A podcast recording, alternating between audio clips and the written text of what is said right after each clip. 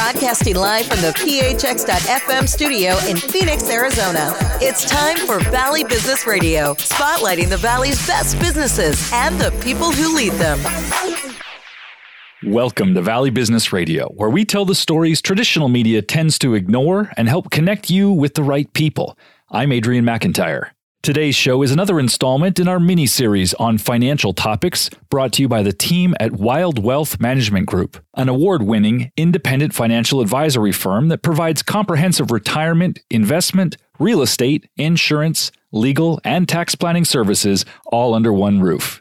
Each Wednesday, professionals from the firm and their trusted partners delve into topics ranging from retirement and the stock market to college planning, real estate, and insurance.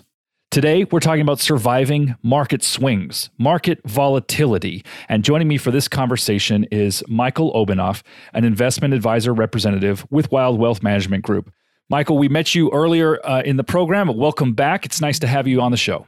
Thank you, Adrian. I appreciate it and look forward to another discussion today. Market volatility is something that is not hypothetical or theoretical. It is a very real part of what happens in the broader economic picture. Certainly in our lifetime, we have seen some major market moves up and down. And this, of course, affects people's finances in a very direct way. Let's start with a more general approach to this topic. When we talk about market volatility, what are we really talking about? What causes it? What are the impacts of it? Yeah, so there's a lot of things play into market volatility. As we've seen this year especially, we found out that a virus or a pandemic had a major impact on the market. From February 18th, S&P 500 was at had a 33% decline up until March 23rd. And that was mostly virus related, but in addition to that, we see volatility from just political uncertainty, international relations or conflicts, interest rates, economic shifts. A lot of different things play a factor. And I think this year, a lot of that was obviously due to the coronavirus. One of the things that is a challenge for investors is that we have emotions. We have brains. Those brains tell us things sometimes that aren't true and often lead us to make some bad decisions. I mean, it's not only with regard to finances that plays a role in our human experience, but certainly when it comes to big market swings, there's a tendency for that emotionality to take over. What do you see in that situation? What do you counsel people to do or not do about it? Yeah, this is something I see quite often, and I'm even one of the people that has this issue at times, just like everybody. I think it's human nature to have an emotional tie to certain things, especially when it comes to money and your finances and basically your overall living situation. And the biggest thing I see is people reacting to market volatility strictly based off of emotion. There are people that think that the market's going down and it's never coming back. And unfortunately, that can oftentimes lead to decision-making that is very detrimental to your long-term goals and objectives, financially related. And I think people have a tendency to pull their money out when, in some cases, they should be adding money. Now, not all, it depends on everybody's situation, but I think the emotional factor hurts people far too often. I see that mainly when I see people that are managing their own accounts or their own finances. Yeah, one of the kind of well-known strategies for dealing with market volatility is just to put your money in and leave it alone. Don't look at it. Don't buy and hold kind of idea. And that's hard to do when there's so much news, so much information. If you take a peek at that big number at the bottom of the balance sheet and you see that it's been cut in half, the tendency is to think, oh my gosh, I have to get out now before I lose the other half. When, as you say, that might not be the best decision for people. Obviously, we're not giving specific personal financial advice on this show. That's something people need to talk about with a professional like yourself in a one-on-one conversation. But what can people do to defend themselves from not only making bad decisions, but also from those big swings in an unstable market? Yeah, Adrian, I think it ultimately comes down to having a financial plan and having a sound understanding of, okay, there is volatility and there's going to be volatility at times. There's going to be days when your account's way down and there's going to be days when your account's way up. But I think having the foundation of what you're doing be based around a financial plan will help limit some of that emotional impact, because you can see that some of these other things that we have designed for these times are doing their job while some of the other things may not be doing as good of a job. So I think building the plan, knowing that there's going to be uncertainty and maybe being able to take advantage of some of that volatility if you're able, is going to be the most beneficial thing that you can do. I mean, it's counterintuitive, especially for people that don't have investment experience, to realize that when markets are down, that means some stocks are on sale and can be acquired for a lower price. Certainly over the years, we've seen many of these big moves.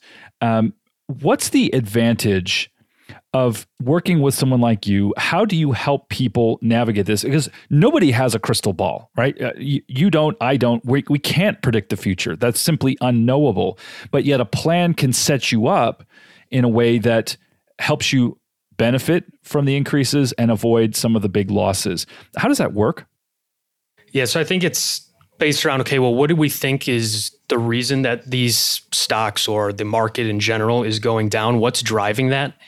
And then ultimately, what is coming out on top? Because there are, as we've seen just from this pandemic, is technology is on fire right now. A lot of the economic data has been poor at different times throughout the year, but we've seen technology just absolutely on fire. And I think people are realizing that not only has it been big for the last 10 years, but it's only going to be bigger and bigger. And I think that's what we're seeing in why some of these things are coming up so high, is that people are taking advantage of that dip when the market was down so far, and they're getting rewarded for basically doing it. It's not easy emotionally to go in there when something's down so far. It's not easy to go in there and buy XYZ stock down 20% and have it go down another 10. Like if you were to bought in the S&P 500 when it was down 20%, it still went down another 13 at a particular point between February and March. So it's not that easy to see that go down right after you put money in. But as we've seen historically, most things tend to come back up. And it's some of the time it's a matter of how long it will take. But if we're doing it educated, with an educated reasoning behind why we're doing it, knowing what the possibilities for opportunity could be, I think that is what's going to put you ahead. And I think it's very hard for someone to do that that's managing their own money by themselves. And I'm not saying that nobody can manage their money by themselves, but what I'm saying is it's a lot harder to make that kind of strategic decision when you have the only one helping you to make that decision and you have such an emotional tie to it. Michael, in your first appearance on the podcast, you shared a little bit of your own backstory. For folks that didn't hear that episode, tell us a little bit about how you got started in investing and kind of what your journey's been like along the way.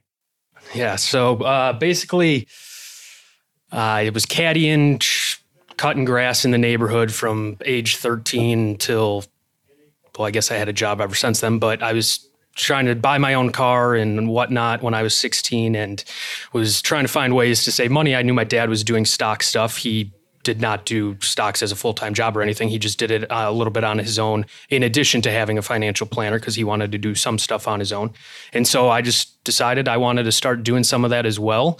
Went to college, ended up not doing what I majored in because I loved it, doing stock market stuff, financial planning stuff so much that I ended up ultimately getting into this career, and it's probably one of the best things I've done. Yeah, I used to tell my students that I've never learned anything except the hard way. And I think that that's true with my own experience with investing as well. I mean, some of the most important things that I now believe to be true, I learned by making some big mistakes and paying the price tag for that knowledge. What are some of the things that you learned along the way that now help inform the way you guide and advise and counsel your clients? Yeah, so early on, put a large chunk of money in instead of dollar cost averaging it. And what I mean by dollar cost averaging it is putting in a chunk maybe every 2 weeks, every 3 weeks, or once a month, or every 6 months, to take advantage of some of the volatility that there may be without going and putting it all in right away and having it go down 20%.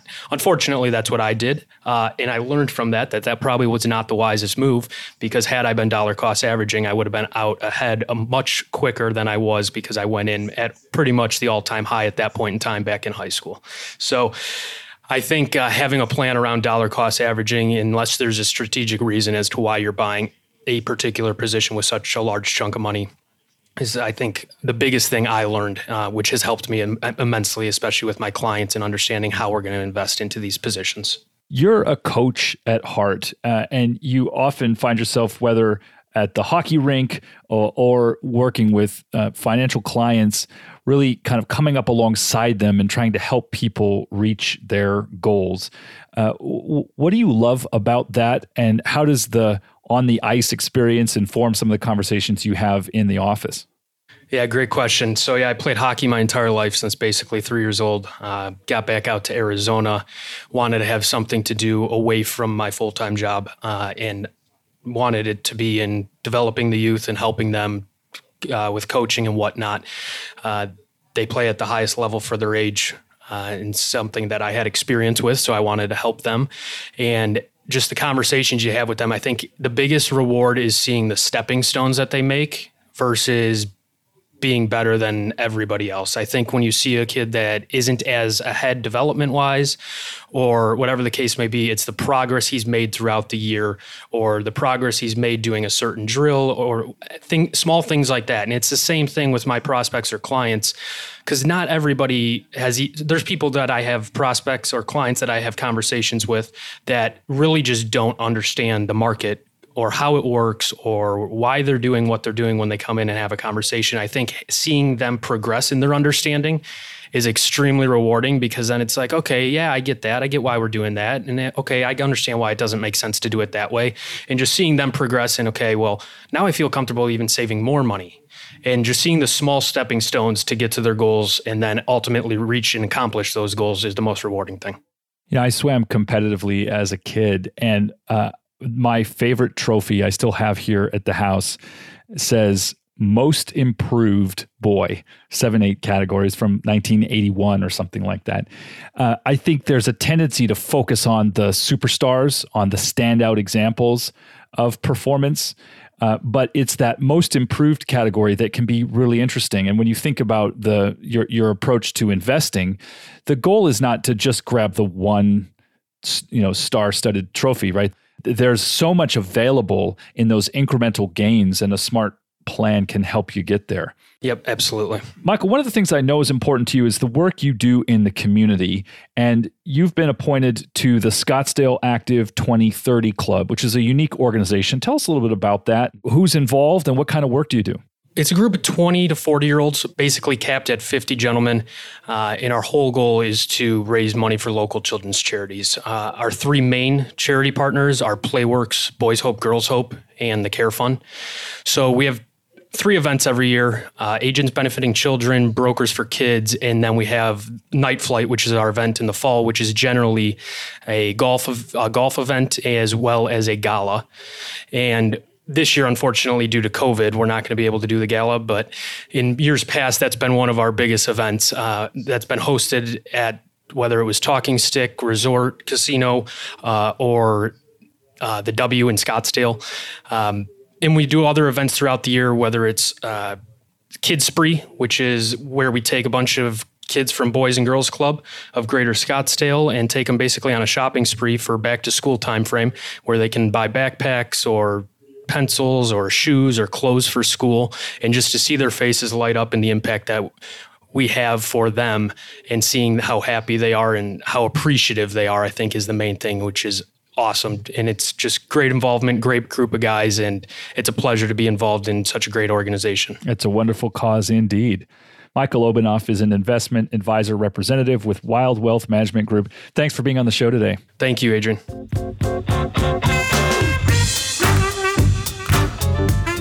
If you enjoyed today's show, please subscribe to Valley Business Radio on your favorite podcast app. You can also find the latest episodes online at valleybusinessradio.com. For all of us here at PHX.FM, I'm Adrian McIntyre. Thanks for listening. We'll see you next time on Valley Business Radio. Wilde Wealth Management Group has ranked as one of the top advisors for the 12th consecutive year on Barron's Top 1200 Financial Advisors. Ranked number 1 in Arizona for 2020. Award recipient Trevor Wilde, financial advisor at Wilde Wealth Management Group. Barron's Top 1200 Advisors. Over 4,000 advisors who wish to be ranked fill out a 102-question survey about their practice. Data is verified and then applied to a ranking formula. The ranking reflects the volume of assets overseen by the advisors and their teams, revenues generated for the firms, and the quality of the advisors' practices. The scoring system assigns a top score of 100 and rates the rest by comparing them with the top-ranked advisor. Listing in this publication and/or award is not a guarantee of future investment success. This recognition should not be construed as an endorsement of the advisor by any client. Securities and advisory services offered through Cetera Advisors LLC, member FINRA, SIPC, a broker-dealer, and a registered investment advisor. Cetera is under separate ownership from any other named entity. 7025 North Scottsdale Road, Suite 115, Scottsdale, Arizona, 85253.